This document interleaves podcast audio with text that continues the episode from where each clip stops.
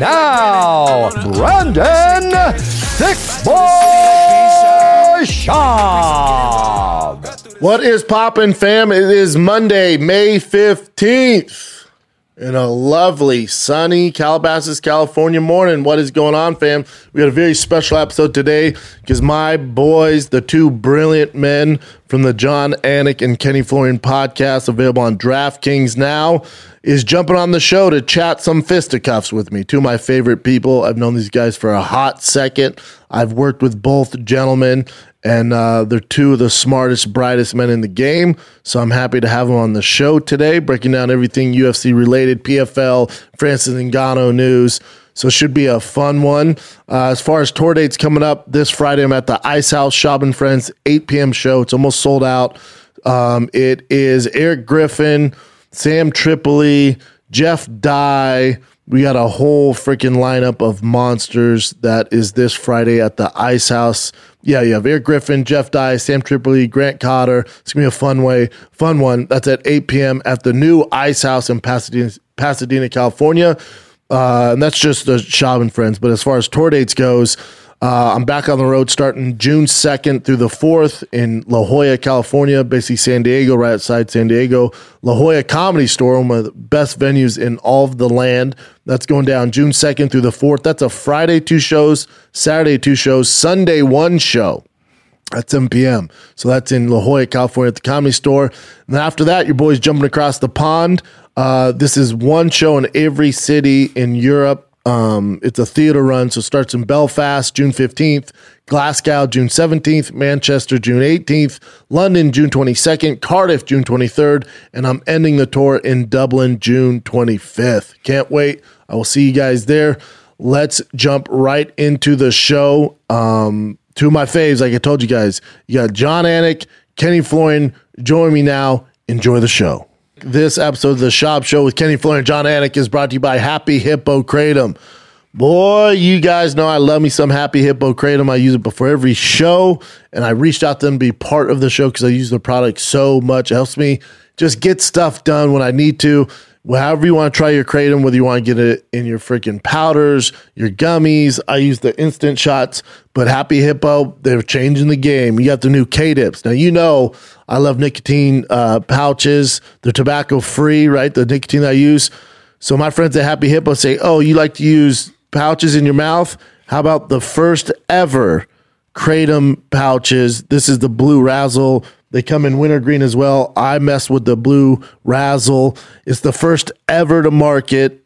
Feel the K, Kratom Extract infused pouches, man. What are they doing? The world's first game changing tobacco, nicotine free Kratom Extract pouches. This is a Happy Hippo exclusive. exclusive. It's available right now at happyhippo.com, and you can save 20% off when you go to happyhippo.com Promo code is THICK23 for 20% off. That's thick with three C's. Try the new K Dips. It's the first to market ever. Kratom pouches, K Dips, available right now at happyhippo.com. I know you guys are like me using all the nicotine pouches. Some use the tobacco pouches. Try the Kratom. Step your game up. Feel the K. The new K Dips from Happy Hippo First Market ever is available right now. They have wintergreen. They get the blue Razzle, which I like. It's less than one gram of sugar per pouch. All right. You don't have to spit, and all that stuff. It's not that. It's not like chewing tobacco. All right. So it's tobacco free, nicotine free. It's just absolutely pure kratom heaven in a pouch. K Dips. HappyHippo.com. Promo code THICK23 for 20% off. Get you some. Without the ones like you, who work tirelessly to keep things running, everything would suddenly stop. Hospitals, factories, schools, and power plants, they all depend on you. No matter the weather, emergency, or time of day, you're the ones who get it done. At Grainger, we're here for you with professional grade industrial supplies. Count on real time product availability and fast delivery. Call clickgrainger.com or just stop by. Grainger for the ones who get it done. So, fellas, coming, uh, or especially you, Jon, coming off uh, the big uh, Charlotte card, my man. Wait, before we get into fighting, before we get into any fighting, my Nuggets are playing the Lakers. I would bet hard, cold cash. I know you're betting man, so are you, Kenny? I'd bet hard, cold cash. It's Nuggets versus Celtics in the finals. Well, the Celtics, I feel like, have been the best team for two years. No rings as yet to show for it. So I like your uh, your forecast. But yeah, I mean, I think the Nuggets are the team to beat right now. If I look at the Final Four, you know, they'll be favored obviously in this series against the Lakers, and I think depending on how it goes, they'll be favored against the Celtics. But uh, yeah, we're hopeful, man. You know, as soon as DC walked into our fighter meeting and started banging on the Celtics down three two, I knew they were going to win Game Six and Seven. And Yeah, it's we in- just need Tatum. We just need Tatum to keep dropping 50 plus points Bro, a game, and we should be good. God dang, that dude He's is such a beast. such a beast. Yeah, and, and it's weird living in LA and being, you know, like a diehard Nuggets fan. Like I was at this birthday party yesterday from one of my son's friends, and all the dads are talking all this trash about the Nuggets. I'm like, you guys are out of your mind. I was like, where was this energy during the regular season? They're such fair weathered fans. For sure. Well, Alexander Volkanovsky is a big Denver Nuggets fan because he crossed paths with Jamal Murray and he was befriended by those guys. I actually bought him a Celtics jersey number 55 to try to push him in that direction. How so dare you. certainly the Volk man is hoping that it's a Nuggets Celtics final. But no, I mean, I don't have to tell you when Jamal Murray's healthy, when the Nuggets are healthy, they're a totally different team. And Jokic is the best player that I've seen certainly this year with respect to Joel Embiid. I thought you were going to lead with me being in Charlotte, North Carolina. So I got to see the Team Florian relocation from Venice, California to uh, to the East Coast. And let us just say the man made a good decision. I'll Did he? it at that. Is it, you you love it out there, Kenny? it's cool, man. We, we we like it. We like it. It's been fun, man. Good for you, man. Yeah, that Charlotte crowd was nuts. That They were into it, dude. for for a fight night too. Was it the biggest gate for a fight night? I think. yeah, that's what I heard. Biggest domestic audience to 18 7 12 i believe for a domestic ufc fight night. I kind of felt like ufc fight night dillashaw cruz in boston might have been 20000 plus but i guess i was wrong on that. Yeah it was a great crowd and uh I did say on the broadcast, people tend to boo the wrestling and the grappling almost instantaneously in the U.S. So if I had any complaint about that crowd, it's only that they just had a little bit of impatience when it came to the wrestling and the grappling. But I just have to say, as a city, in terms of the people and a place that I would probably relocate my family if I could right Oh, now, wow. it's Charlotte, North Carolina. Yeah, it was just, uh, it blew my mind. I mean, you know, the kid's got a, what, I mean, what is it, a 40 foot swing attached to a goddamn tree in his backyard? What? What? what? Yeah, Kenny, you didn't have that in Venice, California, my man. No, I didn't. I didn't. Yeah, How many feet, Kenny? How many feet? It's pretty damn tall, dude. So you He's going to get could be a- very injured on this thing, B. I'm Yeah. telling you. And are, are That's the there are there state taxes out there? There is. There is not like L.A. I mean, not like Cali, but uh, it's definitely a lot less. And how's that? How's that homeless situation? How, is the homeless popping out there like L.A.? Nah, nah, nah. Man, I mean, I might be joining you guys too. Let me know, Anik. We'll get we'll get a timeshare together, bro. man. Mix Yeah. the families, as long as you're cool with fish, though, right? exactly. Yeah, I Oh, thought man. the the Charlotte card overall, man, was stacked for for a fight night, and uh, obviously the the narrative on. I I think uh, Ian Garry stole the show. I think he walked away as the superstar in the entire card. That kid has superstar written all over him, and you know, you guys know more th- so than anyone. When fighters come in, they have like that arrogance about them, and they're calling their shots, and there's this you know sense of confidence, and we can feel when it's not authentic. With Garry, Yeah. like, oh no, this is very hate to make the comparison because they're completely different, but it's very Conor like when they say something like, oh, he actually he believes that. That's not like a gimmick like a lot of guys are doing.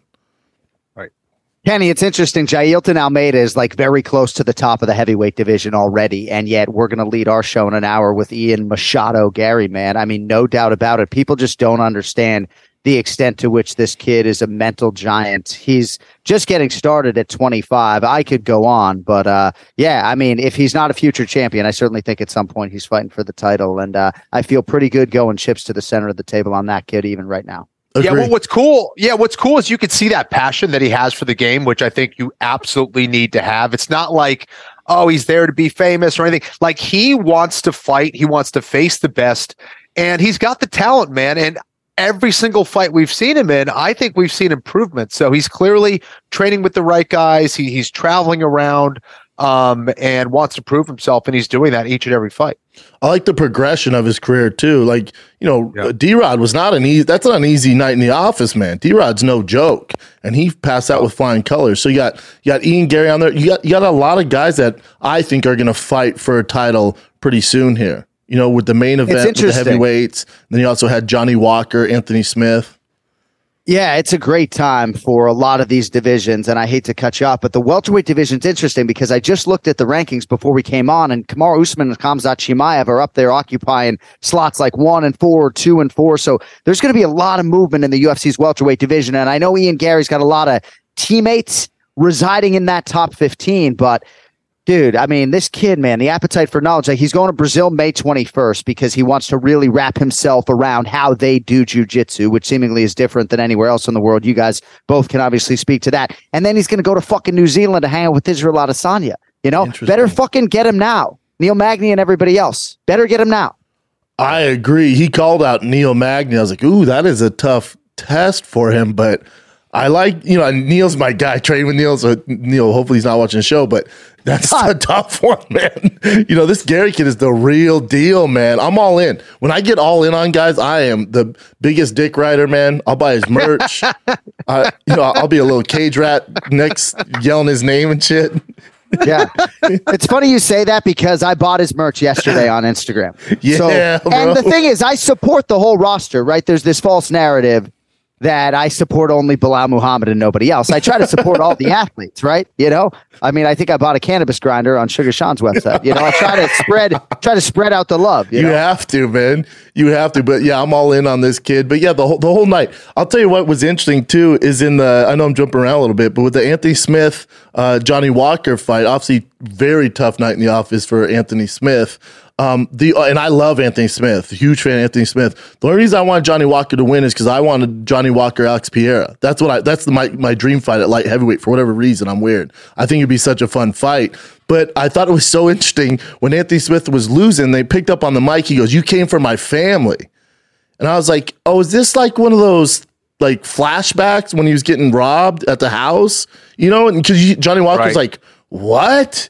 He's like, "You came from my family." So uh, the narrative online, especially on Twitter, was like, "Is he having like a PTSD type of situation?" Because Johnny Walker's like, "I never came from your family. What are you talking about, man?" Wow. Yeah, You're deep cut. opening my mind Deep right cut. up on a Monday morning, if Right? I'm being honest, because it did seem out of left field. Now, if you don't know the narrative coming in, Johnny Walker ended up in Omaha, Nebraska, training with one of Anthony Smith's coaches or former coaches, and that seemed very much like a mind game. Like Johnny Walker, right? It's sort of a weird backdrop to begin with, right? Brazilian guy trains in Ireland, met his wife there, and now he's in Omaha, Nebraska, training with one of Lionheart's coaches, you know. But Yeah. no, I don't think there's any family stuff going on. And um, hey, I mean, Anthony Smith is one of my dear friends. I think he's probably a future color commentator for the UFC, if I could go as far as to say that. But oh, he's um, great at it too. He's really, really stuff. good at it. Yeah, and that, and that again, this this is you know I'm out of the game, man. I you know I, I tell dick jokes for a living. I'm just saying I thought it was very you know where he's like he came from my family. I was like, oh, is this like one of those? Like, is that what he needs to get go to get this motor going? Like, was- is he traumatized by the home invasion? There could, could be completely off. And Anthony Smith like Yeah. that job. I was thinking about that incident. I remember when I was watching his fight, but uh, pretty crazy story. That guy just breaking. Imagine, you know, someone at like 4 a.m., just some dude screaming at the top of their lungs, uh, who's not supposed to be in your house, and you got your kids there. I mean, that's just insane.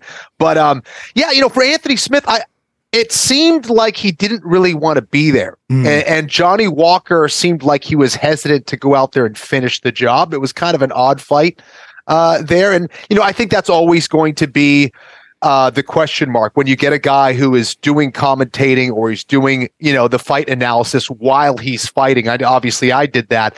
Uh, people are going to ask questions like, is this what he wants to do? Is he halfway in, halfway out?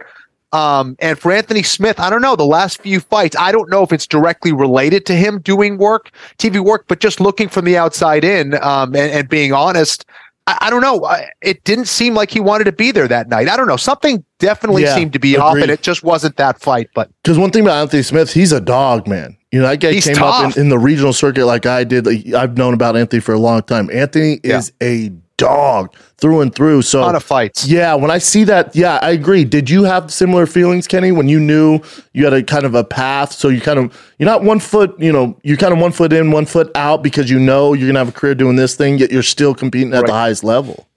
I did not. I, I never really had that. Um, I knew that, like, hey, when I'm done, I'm going to be done. I, I, had no problem calling it quits. And when my body kind of gave out, my back was just kind of repeatedly giving out on me. I'm like, all right, I'm done. But when I was fighting, you know, I, I would take time off. I would always take like at least a month off away from doing TV stuff, and and I'd always get my training in when I was working and traveling. But um, I don't know. It, maybe I wasn't working as much as some of these guys too. So Yeah, you look at Dominick Cruz schedule. You know, I just had him on uh, Calabas Fight Campaign. He was telling me how he's like, I'm, you know, I'm, I'm not retired, man. I have no plans to. He's like, I'm still doing the works. He's like, so not only, you know, he worked Charlotte with you, uh, John, but he was like, you know, I'm Yeah. training six days a week still, so I have to manage the schedule, and then I'm also trying to put in the work for the broadcast. I'm like, geez, dude, to compete at Yeah. that level and the, demands that it takes, you guys know better than anybody. It's it's not easy, man. Yeah, when Dominick has a fight, he will uh, shut it all down for probably eight to 10 weeks. And I think for Anthony Smith, there's a lot of layers to this, right? It just crossed the one year anniversary of his mother's passing, and he didn't effectively mourn that early on. I think now he did. There was a dust up with Marc Montoya back in the day. They have since buried the hatchet. They are realigned. There's a lot of traveling when it comes to his training, and then he goes home to the four daughters. Just a lot of back and forth and a lot of asking of himself, I think, mentally and emotionally and physically. So, um, you know, I do believe that uh, sometimes guys just think they can do it all, and uh, sometimes you just don't sort of give enough credit to the mental and how much it can weigh on you. But um, you know, I do think the story is Johnny Walker. I know a lot of people are critical of the performance. Sometimes we hear guys talk about like being focused on getting 15 minutes in, and it's sort of a weird mentality that they're focused on trying to get those 15 minutes with the, against a top five guy. Because Johnny Walker got to be careful, right? Like my scorecard had a 1 1 going into the third. Now, that might be the minority, but I actually thought Anthony Smith with some of those right hands won round two. So mm-hmm. I understand Johnny Walker won this fight, and I, I did have him winning this fight. You can argue that he won round two. Got to be careful dicking around in there with all due respect. Yeah, I I think for Johnny Walker too, the narrative, you know, maybe a little bit of cardio issue issues early on. The career didn't go exactly as planned. Now it's kind of coming to fruition. He had what he thought the fight in the in the bag, which I kind of agree with him with the leg kicks and overall damage, especially almost Yeah. finished in the third. So I think he was just kind of weighing the pros and cons, and then also, you know, Anthony Smith is a staple of the the division, especially in the the top five for how long? I mean, the guy's a damn monster. So I think for Johnny Walker, he's like, we got this one, man. We've done Right. enough work. He, I think he could have got him out of there. You saw that jumping knee that kind of rocked Anthony. There's some times there we could have got him out, but uh, I'm not mad at it. You know, obviously the fans are. I'm sure you know some of the UFC brass probably want to see him get the finish, but for his progression, I, and I agree with him. When you're going in there and you're starching the dude in the first round or maybe the second round, you're not learning a lot about your training, your training camp, where you're at mentally. So for Johnny Walker, I think it was something he needed for himself in order to move on because now he's going to be ranked probably what was what was he six? So I think he'll probably get in the top four, maybe top five. So that's like Oh, it's only tougher from here, man. Those guys are tough to get out of there too. So when I see that, I'm like, oh, he's he's maturing. It's a good thing. He's doing the opposite of what John Morant's doing. He's maturing. He's not going Yeah. on IG live with Right. guns and playing grab ass. No, and Kenny, I'll throw it to you. I mean, in our fighter meeting, the word that I kept coming back to with Johnny Walker was maturity. It came out of his mouth. So that absolutely dovetails with what you are saying, you know. Uh, and I'm not even suggesting that in the past, you know, we've talked about Petr Yan maybe playing with his food. I, I don't think it was that, No. you know. Uh, and I do think that Johnny Walker, he's not asking for a title fight, right? So I do think that it's valuable experience. And, um, you know, we'll see where Anthony Smith goes from here. Look like he took off his gloves, Kenny, but I think he'll Yeah. at least fight one more time. Might even have a new contract if I'm not mistaken. So uh, I think you'll you'll hear from Lionheart at least one more time, if not two. I also think it's respect from Johnny Walker to Anthony Smith. That's how dangerous Anthony Smith is. He's like, nah, man, I've seen this dude. Yeah.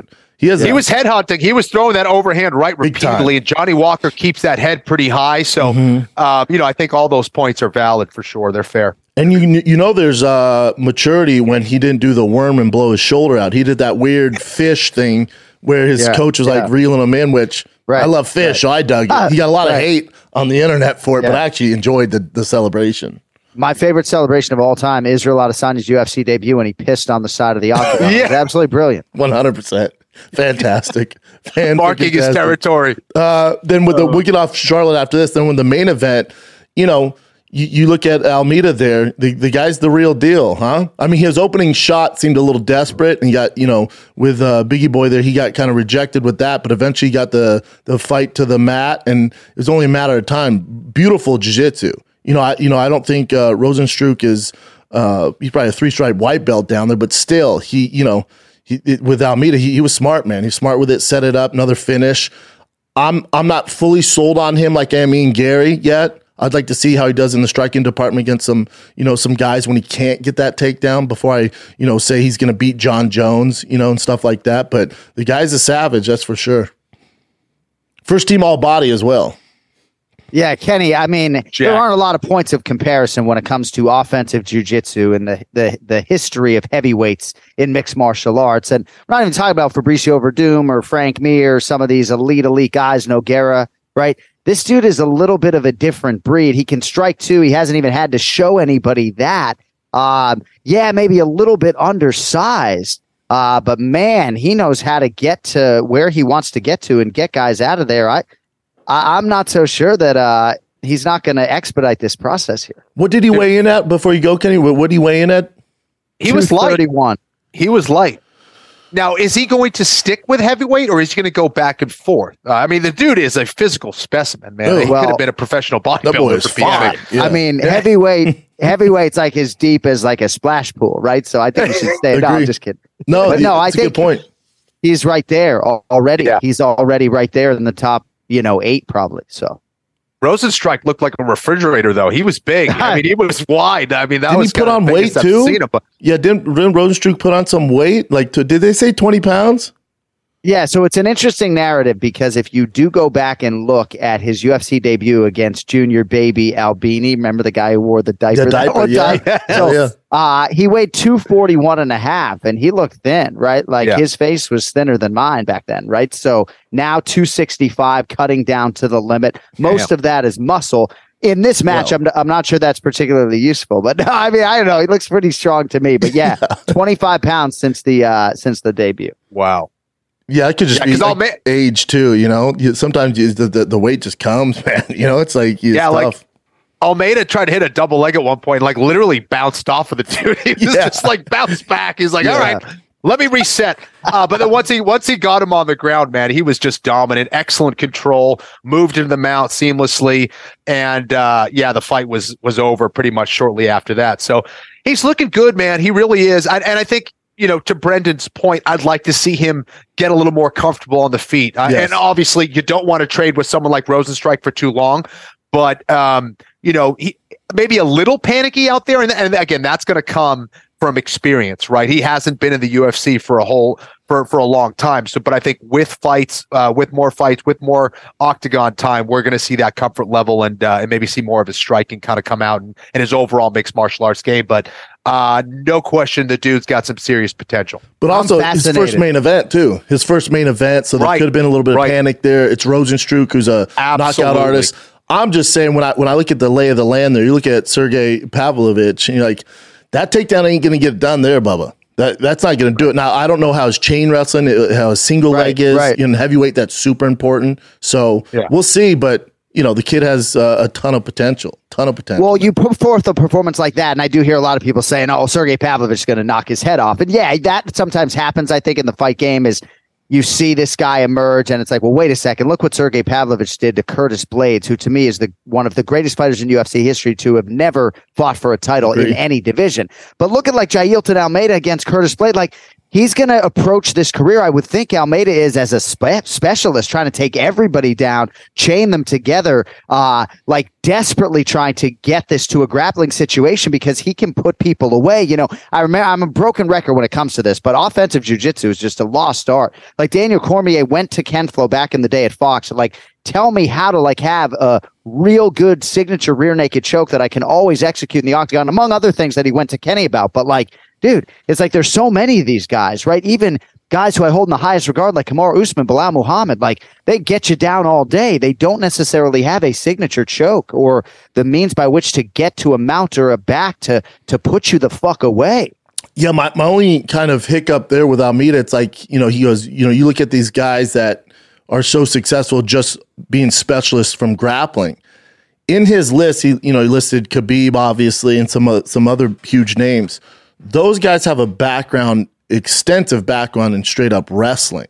There's not a lot of pure jiu-jitsu guys that get to the top, if that makes sense. You you That's fair. You know, as far as like straight jiu-jitsu where you don't have an extensive wrestling background to get the guys to the mat. You know, there's a difference between a guy like Khabib or a guy like Ben Askren or DC who they're going to get you to the mat whether you like it or not. You know, Jon Jones if he wants to. Those guys, it's just a different level that they're coming from opposed to Almeida with that pure jiu-jitsu, with a lot of the gi, the trip, stuff like that. It's tough to pull off at a high level in MMA. Kenny, do you hate that or Yeah, yeah, no, I, I think I think the focus is different, right? I, first of all, obviously, jujitsu guys aren't necessarily known for um, crisp and efficient takedowns, um, and a lot of guys, you know, they'll they'll look for ways um, to kind of, you know, maybe sweep or get on top, and they and they. I think transitioning from the sport of jujitsu is so different for these guys. They they haven't come from that aspect of this is a fight. I'm going to use my strikes to set up submissions. I think I think you're right though when you're talking about guys who can finish from that top position. There's there's Demian Maia, um, and and and he he could do that because he worked heavily on his wrestling. But as far as other jiu-jitsu guys that are just so dominant, you have uh, Oliveira, but I mean, maybe that's it. And there's, you know, some high level jiu-jitsu guys walking around in the UFC, but you know, Ryan Hall is great, but he he'll do it mo- mostly off of his back and uh, you know transitions.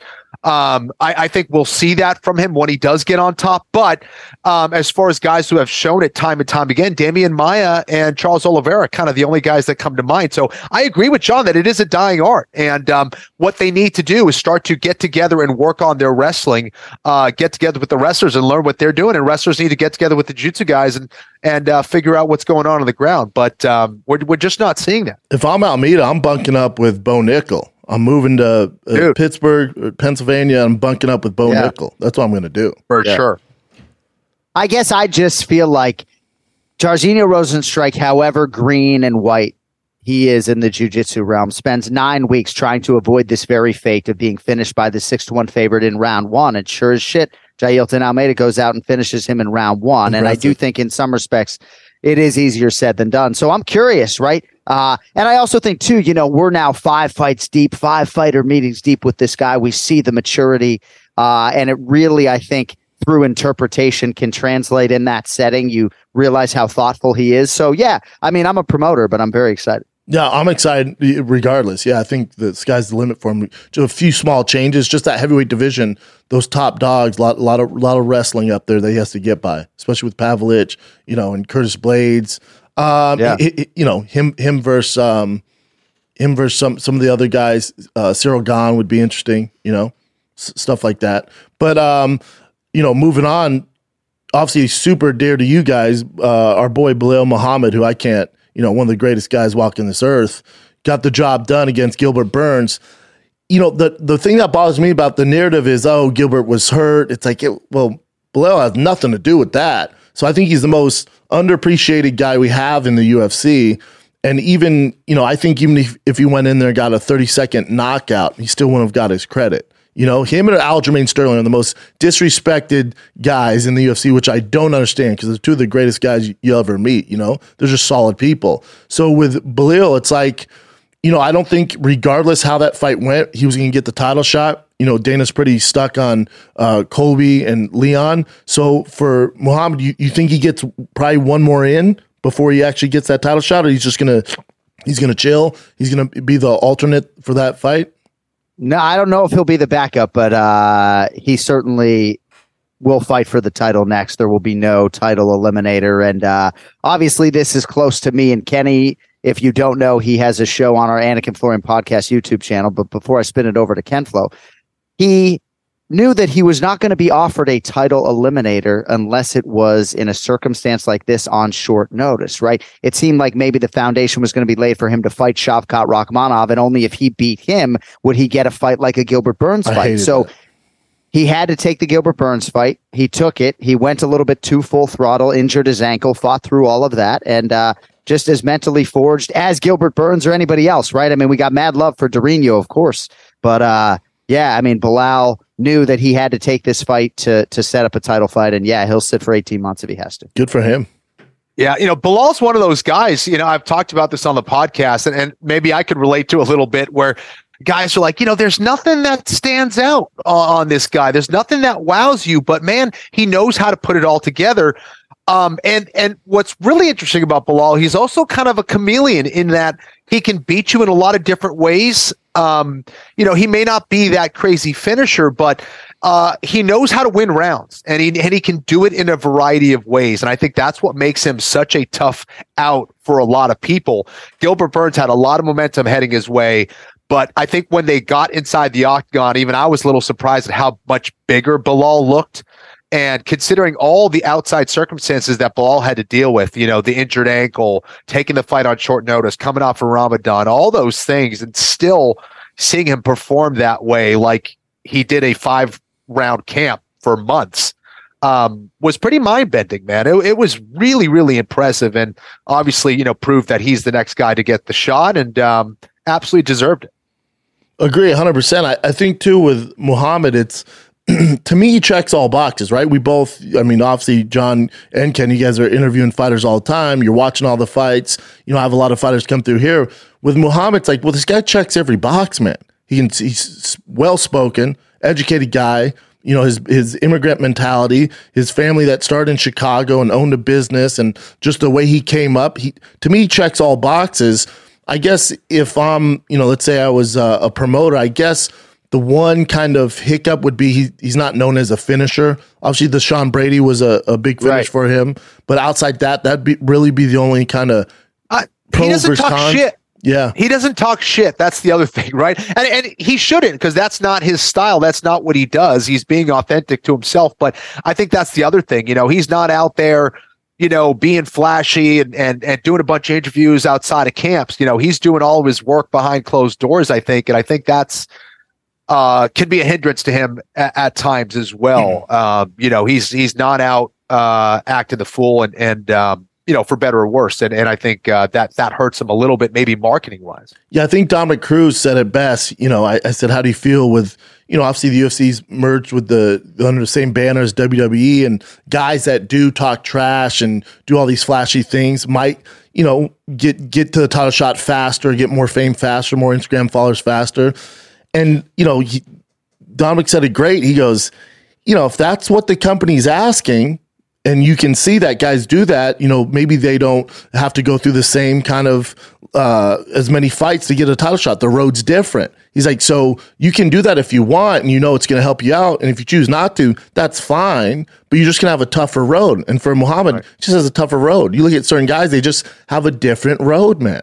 So yeah, you can do it and maybe you might, you know, get a title shot faster. But for Muhammad, he's like, no, I'm just going to be true to myself. But boy, it's, it's going to be a tough road. But when you do get to that title shot, there's not a person on this earth who can argue that Muhammad didn't earn every single right, right. to fight for a title. But you you're right. I mean, you did not bury the lead. The chief knock on him is that he hasn't put a ton of people away, right? And the only other thing I really see is that he doesn't necessarily have the the fan support of certain people, right? Like obviously him and Aljamain Sterling got it pretty good in Newark, and there's a big Brazilian population in New Jersey, so perhaps that clouded things a little bit, right? But correct me if I'm wrong, fellas. Like it's good when the fan base really likes you, right? And that is reflected in the internal metrics, right? Like for all of the people who think Cejudo is just so cringeworthy, you know, kid's got a fan base, you yes, know, yeah. and Belal's got a fan base too. Don't get me wrong, you know, but if Belal's walking out in Newark the way like Gilbert Burns is a fan favorite. Like you don't think that helps him with Hunter and Dana? Like I think it really does. Agree, yeah. but also you you know f- for a lot of times you either want the fan base to love you or hate you. When they're in the middle, right. it's tough. Right. You know, you look at Colby right. Covington, which I'm right. sure he has a good sized fan base who actually love him. Yeah. There's a lot more people that hate him. Either way, it's a Floyd Mayweather effect. As long as they're tuning in, that's all you care about. Yeah. Right. No, I think that's true. You know, I think Kenny needs more haters, right? you don't want that, Kenny. Trust me, man. It's heavy lies the crown, dude. I got my fair share, and it's exhausting. Yeah, it is right. exhausting, yeah. dude. But no, you, I mean, I think I think a lot of us extract opinions on both sides, and uh, you just kind of take it for what it is, you know. But you look, you look at that welterweight division. Obviously, Leon, Leon Edwards and Colby Compton are fighting, you know Khamzat and Kamaru Usman. I mean, it, it sounds like it's pretty much done. I don't know if you guys have any inside info on that, but it sounds like it's pretty much done. Someone signed a contract, and once I uh, he he put that little smirky face on Twitter, I'm like, oh, that's as good as gold. This fight's happening. Wait, but uh, Jon, is is is the Colby Leon Edwards set in stone? I don't know if Leon. It doesn't have a date, right? I think yeah. the only thing that could get in the way of that is if for some reason, and I do not believe this to be true, that Colby Covington somehow wouldn't be ready by say October, right? I think Leon has made it publicly clear that he wants Abu Dhabi, and I will say if ever there were a market in which Belal Muhammad can help you pay per view and otherwise, it is Abu Dhabi. So maybe there would be an inside lane there for Belal if somehow there was a circumstance where Colby wanted to maybe be paid to sit aside, right? But no, it's going to be Colby Covington and Leon. But Dana White has publicly said, maybe on Jim Rome's show, that he didn't love a catchweight between Khamzat Chimaev and Kamaru Usman. And I understand why, because it does make things a little bit cloudy, right? Is Khamzat going to be a welterweight contender now? All of a sudden, we were told he was leaving welterweight for good. He's still number four in the world, right? So I don't know. I don't need the water to be any murkier. There are plenty of guys worthy of a championship opportunity already at 70. But yes, that's a huge fight. And if it's like a middleweight eliminator, then great. It has to be at middleweight. Th- those catch yeah. weights do nothing. It just holds up the divisions. Like you said, it gets murky. But the balls in Kamaru Usman to go, I'll fight Khamzat at middleweight. Yeah, 170, it's a tough test, man. I mean, again, I'm a dick right. I'm all in on Khamzat. That guy scares the shit out of me. Super hairy, uh-huh. just a complete monster, right? So at 85, uh-huh. though, dude, who beats Khamzat at 85? And then Kamaru Usman, this is what kind of champion he is. He goes, No, I'll fight him. They're like, Yeah, but Khamzat at 70 is a nightmare, man. He doesn't want to cut the weight. He goes, Oh, no, I'll fight him at 85. It's like, what?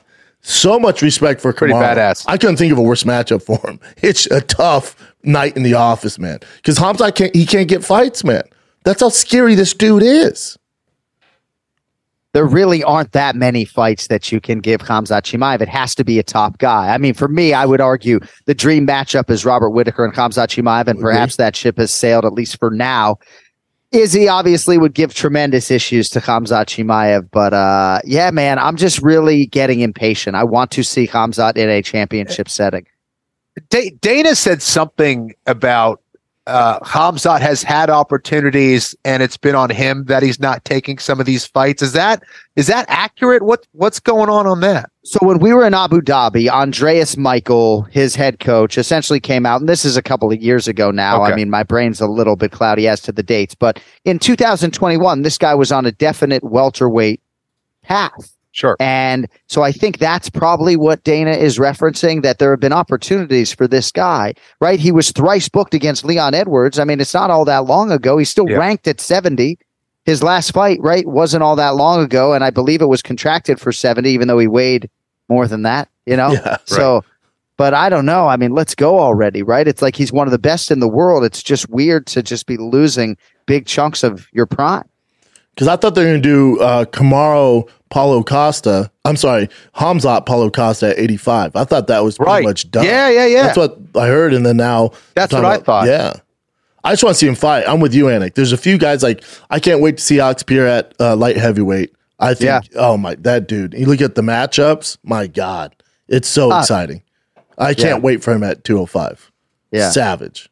I am I'm I think I'm most excited, perhaps a recency bias, to just see what happens with Ian Garry because uh man, it's like he's not even cocky, right? You talk about being misunderstood. Like the kid's not even cocky. He's really just confident. Correct. Right. Yeah. Uh, and it's uncanny. I mean, the depth to this kid, right? Like I'm stirring the show up Schaub Show back to Ian Garry, right? Like I'm just I'm blown away by this kid. I was a fucking idiot when I was 27. Look at this kid at 25 years old. oh, I know. insane to me. But there's nothing, especially when with what we do. To me, there's nothing better in professional sports. Name any major sports league. There's nothing better than mixed martial arts, especially in the UFC, when you have a young kid and his, you see him go through all these levels, all these tests. There's nothing. When Conor was coming up, what a ride, man. So I, when I see that in Ian Garry, I'm like, oh, please give us that special moment. It's so fun, dude. It's nothing's better.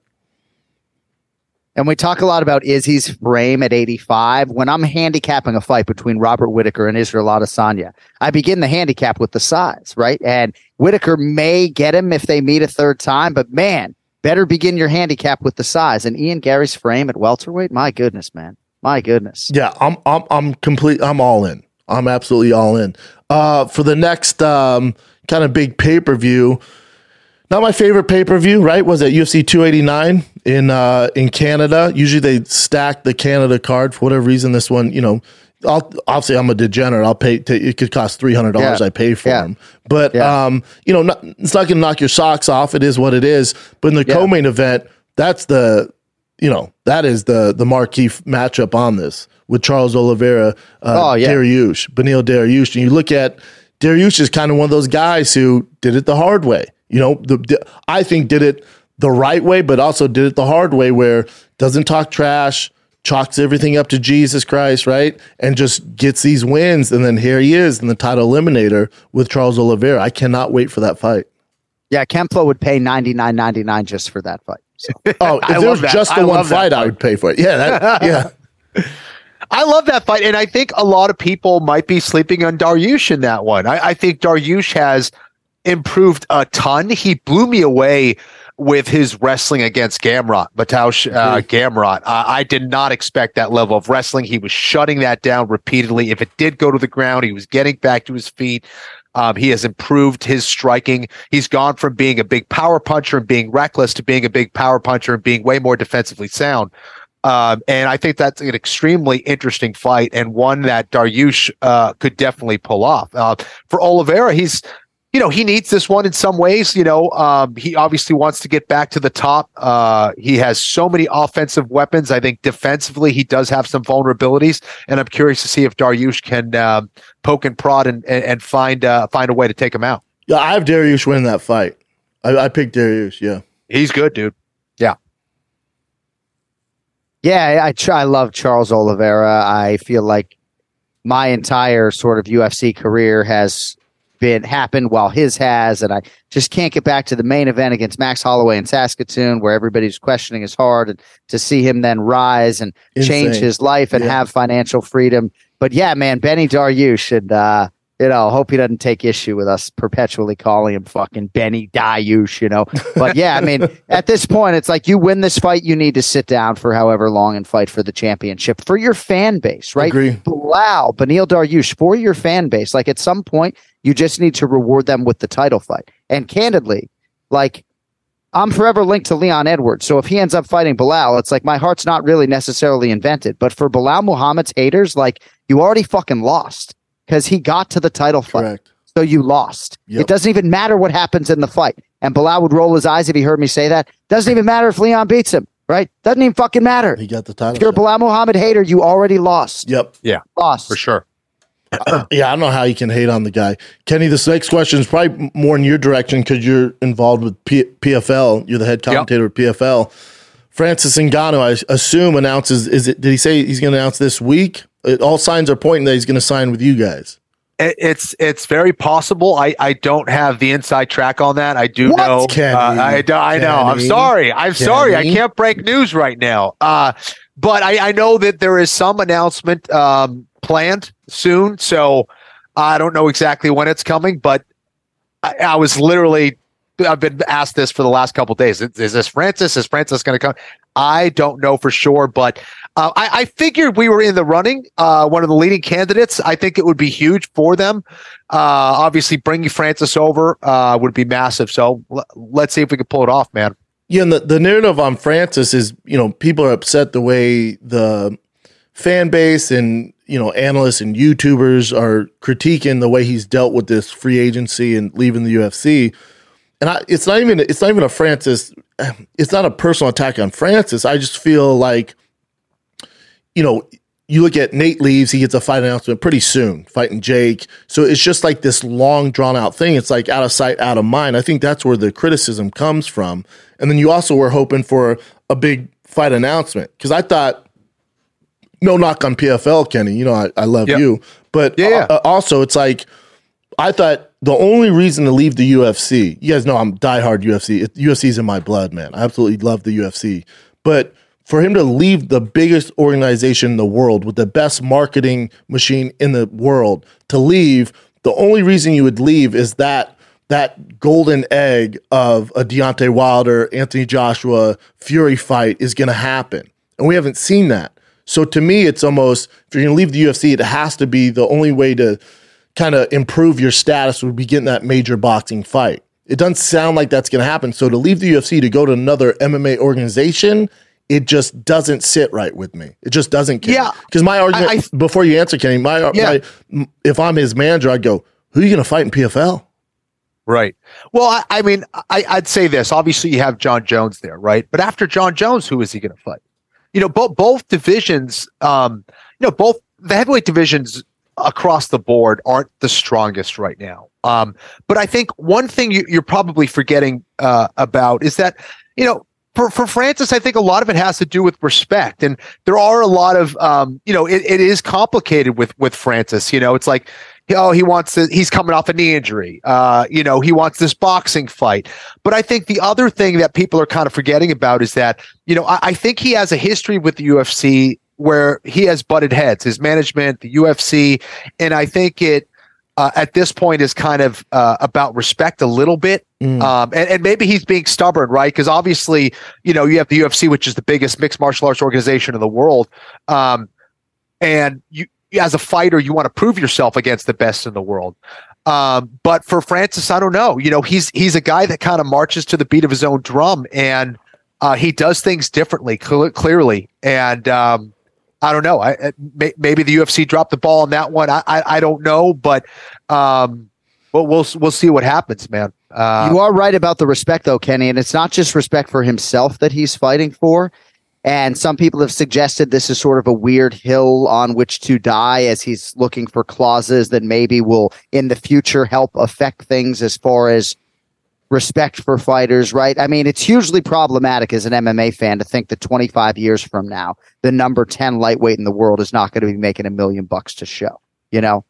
But it kind of is what it is, right? And it's very hard to affect change when it comes to collective bargaining agreements and fighter pay and things like that. And Brendan and I have over the years gotten into a lot of debates on fighter pay, you know. Um, but I do think part of the issue has been he's tried to fight for these things, and promotionally, it becomes a little bit difficult, you know, to sort of uh, accept these type of demands. But yes, I mean, I do hope that he realizes that that big payday, and hopefully his bank account is is pretty fat to begin with. But uh, I do think that there's always UFC heavyweight contenders that emerge in the UFC. But I'm not sure. I'm not so sure, B, that that ship hasn't sailed. I agree. I agree. I think he could, he could come back to the UFC. I think with Francis too, if you're going to make a change, you know that'd be like a, a stud quarterback in the NFL going to again. It's not it's not a knock on PFL, Kenny. I know you know I, I respect Yeah, PFL. sure, sure, sure. I'm just saying that this is very evident here, where it's like let's say Lamar Jackson want to make a change for quarterbacks in the NFL, and then goes to the Canadian Football League and is demanding these changes. Okay, right. you know, it's Right. like, okay, you know, you got to Right, be in go the biggest promotion in the world in order to make a change. Because if the UFC's not making a change, who gives a shit? Yeah, it's a double-edged sword, right? Because you know you also have to battle the biggest machine in the world as well. So it's it's it's tough. I, Yeah. I agree with you on some of those things, but it also it is it is extremely difficult to affect change because they're the UFC. I mean, it, they're they're the Kleenex of of uh, of tissue, right? So it's like um they are the machine they are the biggest name it's why dana is so well known you know in many ways he's known than more known than the majority of the fighters he walked in in charlotte and it was like uh I don't know. It was like the Beatles walking It's in. like Donald you know? Trump walking Uh, in More in than Florida. any fighter. I mean, Yeah. Jamal Hill, no one really knew who he was. Um, you know, Al- Aljamain Sterling, no one was. He came in and everyone looked and everyone was trying to get to him and everyone was trying to get out of their seats to get to him. Um, this is by design, you know. Um, a- a- and, Dana, of course, is a very charismatic personality, probably deserves a lot of that. But um, I, I think you have this guy who's running the organization, similar to Vince McMahon, who is, you know, one of the biggest, if not the biggest name in the organization, more than the fighters. Is that right or wrong? I don't know. No, you're right. but I think that it's it, it's in, it's interesting that that's the case. right? No, on any given card, the three most famous guys in the building are not inside that octagon. It's it's Joe Rogan, Dana White, and Jon Anik. And none of these Jon guys, Anik. None of these guys are getting punched that. in the face, Oh man. and they're the most Yeah. famous guys in the arena. Also, Yeah. the three smartest guys in the arena. Oh, Yeah, Yeah. correct. Yeah. correct. I don't want to say it, Kenny. Correct. yeah. But it is sort of a tricky thing, and it even extends to broadcasting, right, Brian? Brendan, fucking Brian. Like it even extends to the broadcasting world, and not to go into too much detail, but like ESPN, right? Like the NFL doesn't tell ESPN and ABC who calls the fights. The UFC, the UFC tells ESPN who's calling the fights. Yeah. Right, UFC right. controls the live production. It even extends to uh to TV. Love that. And ESPN's pretty big. Yeah, Yeah. yeah, They're owned Yeah, by Mickey Mouse. Yeah, hey, I mean, UFC's calling ESPN could shots. want. Hey, I mean, that could be keeping me employed, right? I mean, who knows? ESPN could want somebody else calling the fights, right? It, I'm just saying, though, like even it, the uniqueness of mixed martial arts, it, extends to the television world as well. That's all. No, I agree, and I, I think there's, I have like I have how do I say it? I have like anxiety with the the fights I want to see. You know, I talked about Alex Pereira at 205, uh, Khamzat at 85, fighting you know for a big fight there, uh, title eliminator fight hopefully, and then also the other one. You know, and uh, I'm a hardcore dick rider when it comes to Conor McGregor as well. With Conor, you want the Conor and you want the you know want the Michael Chandler fight to happen. It's depending how you know the Ultimate Fighter goes. Um, you're talking to two tough alumni here, Anik, with me and Kenny. So I hope the Ultimate Fighter comes back and kind of gets that momentum. It's been a disaster for a hot second since season 10, I think, which is the Yeah. biggest season of all time. Credit to, I like to say I get credit there, but it's probably Kimbo Slice, right? But with Ultimate Fighter, they're, they're, they're headed in the right direction with Conor and Michael Chandler. I just think, depend Conor and the USADA testing, if we don't get that fight fairly soon after the finale, it's tough, man.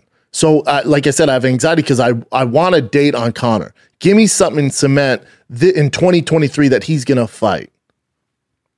No, I couldn't agree with you more. And it was sort of okay in February Yes. when we heard about September, but now it's May and we want to hear about a fight. And uh, maybe I can break some news. We're blowing it out for the Ultimate Fighter. I'm flying to Bristol for the first time in years Wow. in two days to film this Ultimate Fighter launch party. Love it. We're blowing it out. I think we might even interview Eddie Alvarez, the Underground King, which is going to get me very starstruck because I haven't talked to Eddie in years. But no, I think anyone who's a fan of the Ultimate Fighter is really going to enjoy everything that comes with this season. It being on linear TV, but there's a huge but. It's like we need a date, bro. Like I, I don't know. I think you laid it out perfectly. I have nothing to add. Yeah, I, I need a date. I need something to know Conor's I going to need a fight this date. year. I need something. need. Even if they're like, yeah, man, it's to be March 2026. I'm like, so you tell me there's a chance, Right, right. you know? Like, give me Right. something. Because with No, I USADA and the test, I'm like, is this actually going to happen? I've said repeatedly that uh, the the competition Conor's looking for is not anywhere but the competition that could happen in the octagon. So I'm cautiously optimistic that he fights fourth quarter, but uh, I'm getting impatient. You know, June 1st is two weeks away. Dang, it is, isn't it? We're going It to is. summer, summertime, man. That's right. I think you should buy more fish for the summer week. Dude, I'm gonna go broke by these damn. His fish. whole house is just going to be a fish tank. I don't even want to know the annual allowance, right? Oh, dude, don't get me started. Don't do not get me started. Th- you- This just kept, popped in my mind, Kenny. You- we're, when we're talking about guys fighting the UFC, then also doing analyst work. I'll never forget when I was working with you at Fox. We were doing some show, you know, whatever the the, the Fox UFC show was there. Yeah. and we're waiting for Valet. And I'm Uh-huh. I'm the biggest Porsche fan you ever met. Like, like, me and Kenny love Porsches. That's our thing. Yeah. And we're waiting, you know, at the time, I forget, I had just an okay car, like the basic 911. You know, I was trying to get my bearings underneath me and I put all my money into a, a, a used 911, which was like a huge goal for me. And so I'm waiting for my car. And this, and it just, they just came out. I don't know how many years ago, it just came out. It was a Carrera GTS Targa. Porsche, which was like my ho- holy grail at the time, and pulls up. And I look at, I go, Kenny, look at that, a brand new Targa, dude. Who do you think that is? And Kenny's like, what? I go, look at that fucking car, dude. And Kenny goes, that's mine. I go, I, I, I, dude, I went, what? He goes, that's mine, man. I went, Gee, wow, I- that's wow, man. All right, have a good day. And then here I comes think my was- busted 911 behind. I'm like, Oh, that's, stop. that's mine. I, I think it was the first one in LA. Uh, Oh. Enough, but but uh, dude, yeah. So it was. You didn't really see him at the time. Uh, yeah, but here's the thing. I What- think about what that once a week. By, by the way, once Brendan a week had- that goes through my mind. Brendan has literally had the like like the unicorns of cars. Like he's since then he's had a, a GT3 RS, a GT2 RS, a freaking he's got a Rari. I mean, he's got. I mean, how many Ferraris do you, have at this point? This dude's killing. And it started with you, Kenny. Once I saw, I'm like, Sorry, oh, I need to fault. step my game up, dude. I will I never went forget to that. shoot.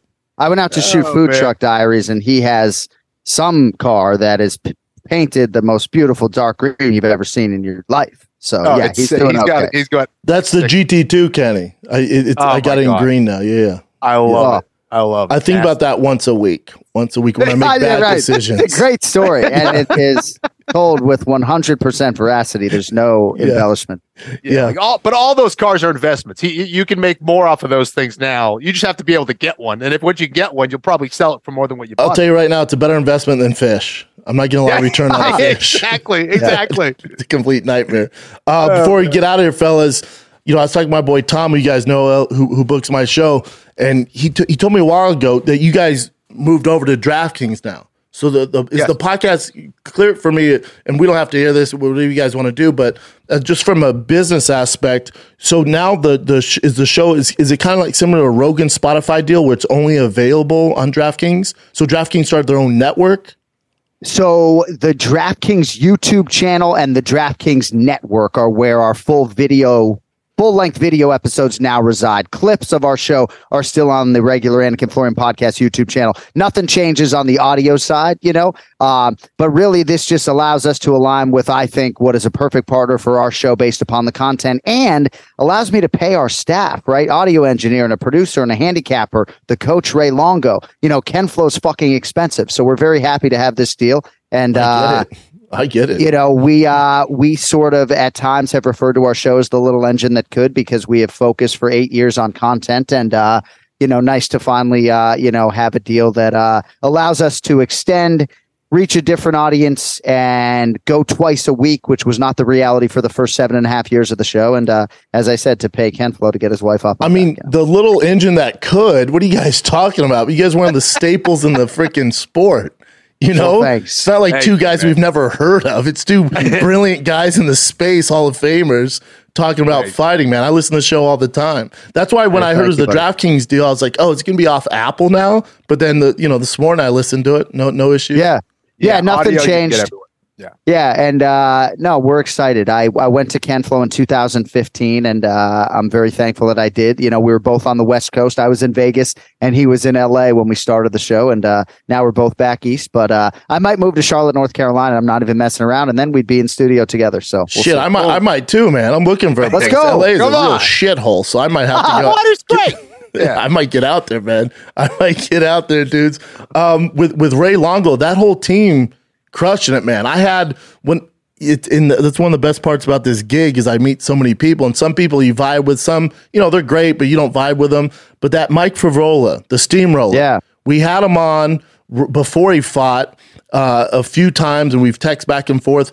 I just love that kid, man. I absolutely fucking love that kid. I want the world for him. You see him fight. He's he's coming on the show. He has his shirt off. He's a redhead. Yeah, Matt. Yeah. What'd I say? Mike. I said Mike. My bad. Matt. Yeah. Yeah, absolutely love. He's the kid. man, dude. Yeah, he's, Oh that yeah, whole great team. family. That I whole mean, team, dude. Did you, I don't know if you know that Frevola's wife recently gave her father one of her kidneys. I mean, they're incredible. people. What? Yeah, dude. This girl, um, I think her name's maybe Billie Jean. I shouldn't even have tried it, but she's yeah, she's I think thirty, something, you know, early thirties, young girl. His wife, they just got married, and uh, yeah, she just gave one of her kidneys to her dad. But yeah, we know the whole family. Sal the bulldozer Frevola, his father, Yeah. great group, and nice to see them realize some uh, some success because. Uh, you know, he's always been a really good fighter, painted with a brush of a guy who just goes in there, balls to the wall. But uh, he's top 15 now. Yeah, I told him in that Drew Dober fight. Uh, the it was Monday. He's fighting on that Saturday. I go, I go, Matt, I love you, dude. You gotta fight smart. Drew Dober, I've known for a hot second. We came up in the regional circuit together. That's not a guy you just want to trade with. I'm telling you, you got to be smart, man. He's like, nope. Ray tells me you got- you're going to win this one with your mind. He went there and did his thing, man. Yeah, he did. Yeah. And Longo can't walk anymore, but he can sure coach, can he? Man, can he coach that whole team, man? You know, Yeah. with with Merab, you got Sterling there. The whole squad, man, is just doing the damn thing. So shout out to them. Yeah, I think there's a lot of different ways you can tap into an athlete's mind. And it's nice for me to see some of these coaches who, you know, because Ray, it's sometimes it's just about the mental, you know, Right. and just having him sort of there and uh, whatever you sort of need from him, you get from him. And, uh, you know, he's not holding mitts as much as he used to. That's why for the podcast, anything that he can do to make money when he's not, you know, giving of his body is a really good thing for him. So, I mean, he's doing the merch too. You guys are launch, launched his merch and stuff like that. Yeah. So yep. shout out yep. to His you stuff's guys. the best selling stuff. You know, we should probably put his name on the fucking show. that makes sense. that makes sense. Well, fellas, I know you're busy. You got to do your podcast now. Yes, Yeah, we're going to tape our show in about three minutes and uh, off we go. Yeah, well, I appreciate you guys. You know, I love the fuck out of both you gentlemen. So, hey, man, Anna, you start looking at property in uh, North Carolina, hit your boy up, dude. We'll get a two family home together. And uh, all I ask is that you come on our podcast and give us like 25 minutes in the next couple weeks. Whatever you want, man. As long as you can deal with fish and your wife's cool with it, I'll, I'll move out there. Good. Love it. All right, fellas. Thanks for the time, man. Talk soon. Good job. Thank See you, you, guys. Later, fellas. There you have it. Kenny Florian, Jon Anik. Before we jump into current events, it's the last read for you guys. All right. We're talking about on it, onnit.com. If you missed their semi annual sale, you're probably pretty sad. Don't be too sad because you can still try Alpha Brain Save 10% off. We're talking about Alpha Brain, the best nootropic on the planet. They sold over a million bottles. I used Alpha Brain Black Label. It's the highly concentrated Alpha Brain. But if you're if you're not a vet like me with the Alpha Brain nootropics, try just the regular Alpha Brain. You have no this risk no no risk here because they get your money back guaranteed. You don't have to return the product. Keep the product. They return your money if you don't lo- absolutely love Alpha Brain. All right, it's the best nootropic. You use Alpha Brain however you want. They have the regular Alpha Brain, all right, or they have the Alpha Brain Black. They got uh, Alpha Brain Instant. They have the shots. I love them all, but Alpha Brain Black, I swear by right now. Remember, with the nootropics, you can remember names better, places, addresses, phone numbers, helps you with complex tasks, think more clearly under stress, react more quickly. Who can't use that? So if you've always wanted to try a nootropic, try Alpha Brain. They've sold over a million bottles for God's sakes. I like the black label. It's super, super effective. All right. Also on it, as you guys well know, they offer fitness equipment like kettlebells, steel club maces, sandbags, yoga mats. You need better nutrition. Try and get your diet right for the thick boy summer. It's not a UFC summer because UFC is a little light, right? It's a thick boy summer. So if you need to get that body right and you get that body popping like Almeida in the main event, you, they have MCT oil, protein powders, protein bars, warrior bars. We got it all. Creatine, fish oil, alpha brain. All right. You can save 10% off when you go to onnit.com slash shop. You receive 10% off all alpha brain products, all workout gear, fitness gear, streaming fitness. We got you covered. Don't be sad you missed the semi annual sale. You still save 10% off. Go to onnit.com slash shop right now. Receive 10% off. For the ones who work hard to ensure their crew can always go the extra mile, and the ones who get in early so everyone can go home on time, there's Grainger, offering professional grade supplies backed by product experts so you can quickly and easily find what you need. Plus, you can count on access to a committed team ready to go the extra mile for you. Call, clickgrainger.com, or just stop by. Grainger, for the ones who get it done.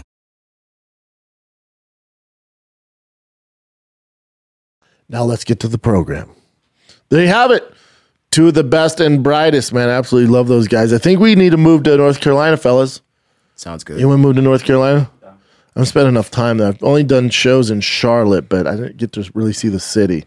If you move somewhere new, you don't want to move into like the downtown, wherever, any major city, you don't want to be downtown. You want to be right outside. That's where you want to be, where it's safe, it's nice. You drive in the city, do your work, then get out. Daily temps around 88. I remember going there once and it was freaking hot, but beautiful. Highest uh, average daily temp is 89. Get a little humidity. They don't get really snow there, do they? I don't think they get snow there. Oh. Can't do snow. Does North Carolina snow. Snow in North Carolina is seen regular basis in the mountains. Not worried about that. They get five inches of snow per winter season. So no, that Yeah. means no. I know I, I've been there where it gets chilly, but as far as I think Muggsy Bogues lives there, so that's another reason to move there.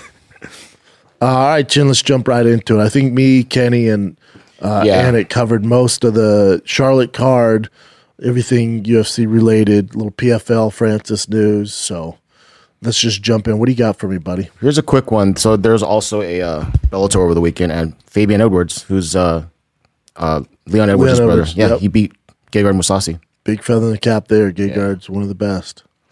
So Dana White said this about Johnny Walker after the win. He said he didn't really wow anyone in Charlotte. And then this is exactly what he said here that didn't sound that good. Walker didn't really wow. and This is Dana White speaking. Walker didn't really wow anybody tonight, but he won. Uh, he was put on the co-main event to kind of shine tonight. He got a W, so I guess that's good. So I guess that's good. That's a what bummer because he he outclassed uh, Anthony, you know, Smith, who's an absolute monster, top five perennial, top five. It's easier said than done. You know, to Dana White's point, there, he could have got him out of there. He could he could have. The flying knee wobbled him. That was late. Um, when Anthony Smith was just down, kind of grabbing, you know, at at the legs there, it looked like Anthony wanted out, but you know, I think Johnny Walker's showing maturity there. Didn't want to risk anything, or he got the W. Yeah, you're not gonna you're not gonna impress the UFC brass when you play it safe. But he'll get a big name next. Okay, so this the audio doesn't work on this because I think it's copywritten, so we're not going to play it anyways. But there's a guy from the the post, or no, I'm sorry, this is a press conference for Nate Diaz, Jake Paul, and one of the guys that works for Jake Paul at Betr, he called out Nate Diaz's brother Nick in a really douchebag way. The whole, but the, usually the uh, the event, especially when you know Logan Paul, I'm sorry, Jake Paul, Logan to that point too, but Jake Paul, they they put on the whole press conference, They're the whole production. Yeah. usually it's great. The press conference is crushed. This one was awkward. Nate seemed like he didn't really want to be there. Jake didn't know how to handle Nate really. It was awkward, and then you get the cherry on top of a complete shit show. You have this just total tool get on the mic. And he goes, It's Derek from Betr Media here. My question is for Nate. Nate, I'm actually a boxer myself. You're not. And I've been trying to get into this undercard. Then he said, I'm wondering if you think I could fight your brother Nick. If he's anything like you, I think I could beat his fucking ass. Yeah, Uh, brother, what are you gonna just? Oh, th- this is Nate, brother. What are you just gonna walk around the streets or some shit? You know, all my homeboys see right now. That was stupid. Hey, Derek, better meet a stupid ass mother trucker. What the truck? You need your ass whipped. It ju- and then he got fired because apparently that's because Jake was like, he works for me. I'm gonna fire him. and then the kid had he got so much backlash. Yeah, Boy, the, ton. the the Diaz family bro backlash is comes in like a landslide. This kid had no idea what he was doing. I don't. I don't understand. I mean, I guess it's the MMA journalist douchebag thing in a nutshell, right? Like these guys think they can talk to Nate pop. Nick like this. Yeah.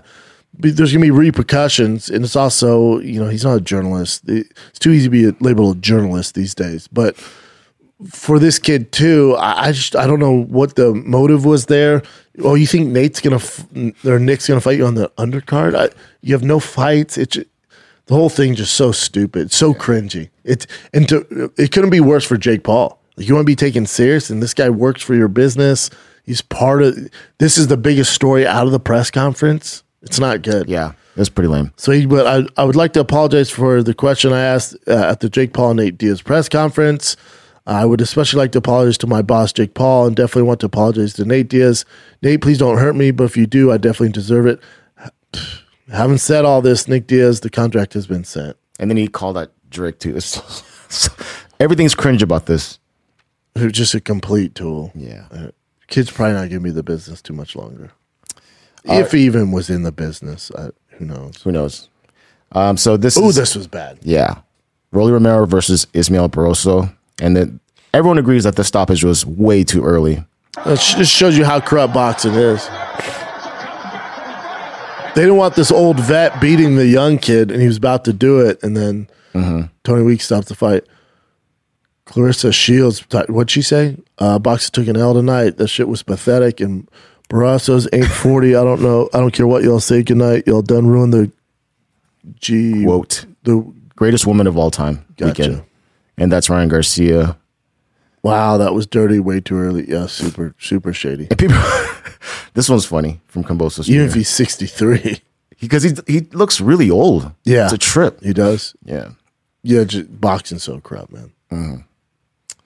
Um. So, Rampage Jackson's over at the UFL. His son won his UFL debut. Went down in Memphis, Tennessee. UFL two went down.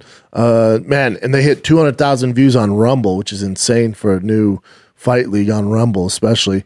Um, you guys know Frank Mir and Rampage are both super heavily involved in UFL. Um, yeah, so I think it was cool for Rampage to have his son fight in his hometown. You know, Yep. TKO win too. Raja got it done. He opened the card. Super impressive TKO win. I think his dad's gonna let him turn pro now. Yep. What do you what want? he He said. want? He said he, he had to have ten amateur fights, Yeah, but after passing this test, he's gonna let him turn pro. Uh, the whole card was good. I watched all of it. Um, you know, they had people from the UK, South America. He looked good. He looked really good. Yes, sir. Um. Okay, so as soon as Matt Brown won, I guess he tied for most KOs with Derrick Lewis, and then Conor McGregor tweeted about it or said something about it. Matt Brown, at 42 years of age, now holds the joint highest KO inside the UFC with 13 KOs. Him and the Beast, Derrick Lewis, are tied. I hold eight KOs. That's five short inside the UFC. Currently at 34 years of age, I'm getting this record. Tough. And then Matt Brown, He goes, I'll fight you for it. Yep. That's hilarious. I'd watch that fight all day. uh, we talked about this already, but yeah. So tomorrow, So May 16th, yeah, uh, assuming, I can't believe Kenny didn't give us. I, Kenny, you know, dude. Yeah. Kenny knows. How dare you? But uh yeah, May 16th. I, I mean, I don't think that it's going to be PFL. Where else is he going to go? yeah, unless he does some sort of like boxing, yeah, that'd be cool. I hope it's the boxing thing. That'd be sick. Yeah. Here's another quick one. Uh, Henry Cejudo's coach, who's kind of odd, you know, Eric Yeah, the glasses. Yeah, he was on Ariel Helwani's show. His, Ariel Helwani's show, and he said that UFC 288 had 700,000 pay per view buys, but no one, you know, there's no. Aljo said, I think I think they did 225 At the and most. Aljo gets a pay per view cut, so he would know. yeah, I was told yesterday. we'd- This is Aljo go. I was told yesterday we'd be lucky to break 250 pay per view buys, and you're going to air going on air to lie that you know for certain we made 700,000. Are you on the on the bottle this afternoon, bro? Stop the cap. For the old heads out there, cap means lying. I don't know why. Do you guys you know the definition of cap? yeah. I mean, uh, it means lying, but I don't know why. No, I they- know, I'm saying yeah, why I don't cap. know. Have no idea. Me neither. We're old. Yeah, Yeah, there's no way that that fight did 700 buys. I don't. But why put that out there? 700,000. That's just him trying to get traction for his guy. You know, be like, look, he's actually a draw. And it's like, no, but I mean, I'm sure the actual pay per view numbers will eventually come out, so it's gonna look weird. Yeah, maybe. Uh, your boy Sean O'Malley. Remember when he first thought that Cejudo won? Well, we had remember we did a one on one with Sugar Sean last week, and I said you were sitting cage side. You scored it for Cejudo. I said obviously that's gonna be biased because everybody knows watching K side, This is why the judges scoring is ridiculous. It's not. It's hard to critique a fight. It's hard to judge it correctly. And he goes, "Yeah, you're right. I need to watch it." Here we go. Rewatch Henry versus Aljo. Four one Aljo. Complete difference. Crazy how much different the fight looked from being there live compared to TV. So boy, were you off. Yeah, dude. I gotta watch it again. Uh, you might um, be right. I mean, just me, Dominick Cruz, Sugar Sean think Aljo. won, I know. you might and be plus, right. dude. We're sipping like. Oh, that's that's. I never put too much Yeah. weight into when we critique the fights off that. Uh, also, Sean O'Malley. So Mother's Day just happened on his YouTube channel. He gave away hundred thousand dollars to his, uh, I think yeah, his, his wife and his mom. So fifty k each. Oh, 50 Yeah, cage. and the Yeah, whole- he's getting that Dana White bonus. He's got a lot of money, dude. So that was pretty dope. Yeah, that's cool. Trying to outshine all the sons out there. Yeah. God, 50K, man. Give my wife some sneakers. Well, you buy her cars and stuff. So same. well, yeah. so I, I didn't want to bring this up for Kenny to answer, but apparently nine fighters from PFL uh, are suspended, and they won't say exactly what it is, but most likely it's And know, there's more. drugs. Yeah. Yeah, there's more. Yeah. Yep. Yeah, there's a lot more there too. And it was over like a period of time. Like it wasn't like all in one Oh, okay. fight card. It's over a period of time. Apparently there's a lot more to this story as well. Gotcha. Anybody you think's on steroids in PFL, they're on steroids. yeah. It's like PFL. go ahead, yeah. Let them do their thing. Yeah. It's like slap fight league. Yeah, let them do the I know that's the funniest Let one. them do coke and slap. Uh, this is obviously this is going to come, but uh, so Robbie, Law- Robbie Lawler announced that he's going to retire after his next fight. At UFC Yeah, but he's not on the main card, is he? I Was he think he's like on the undercard. the like the last prelim or something. I think so. I don't know, but that's against Niko Price. Look, Lawler insane. versus Niko will headline the prelims. Damn. All this, this guy's done how much for the UFC? He's on the prelims. You son of a bitch. I get it though. Him and Niko Price on the, the last prelim. That I don't. no, no, no. Do, do have somebody else do it. He deserves to be on the main cards. he definitely deserves it. ridiculous. it. But he's going to bring a lot of attention.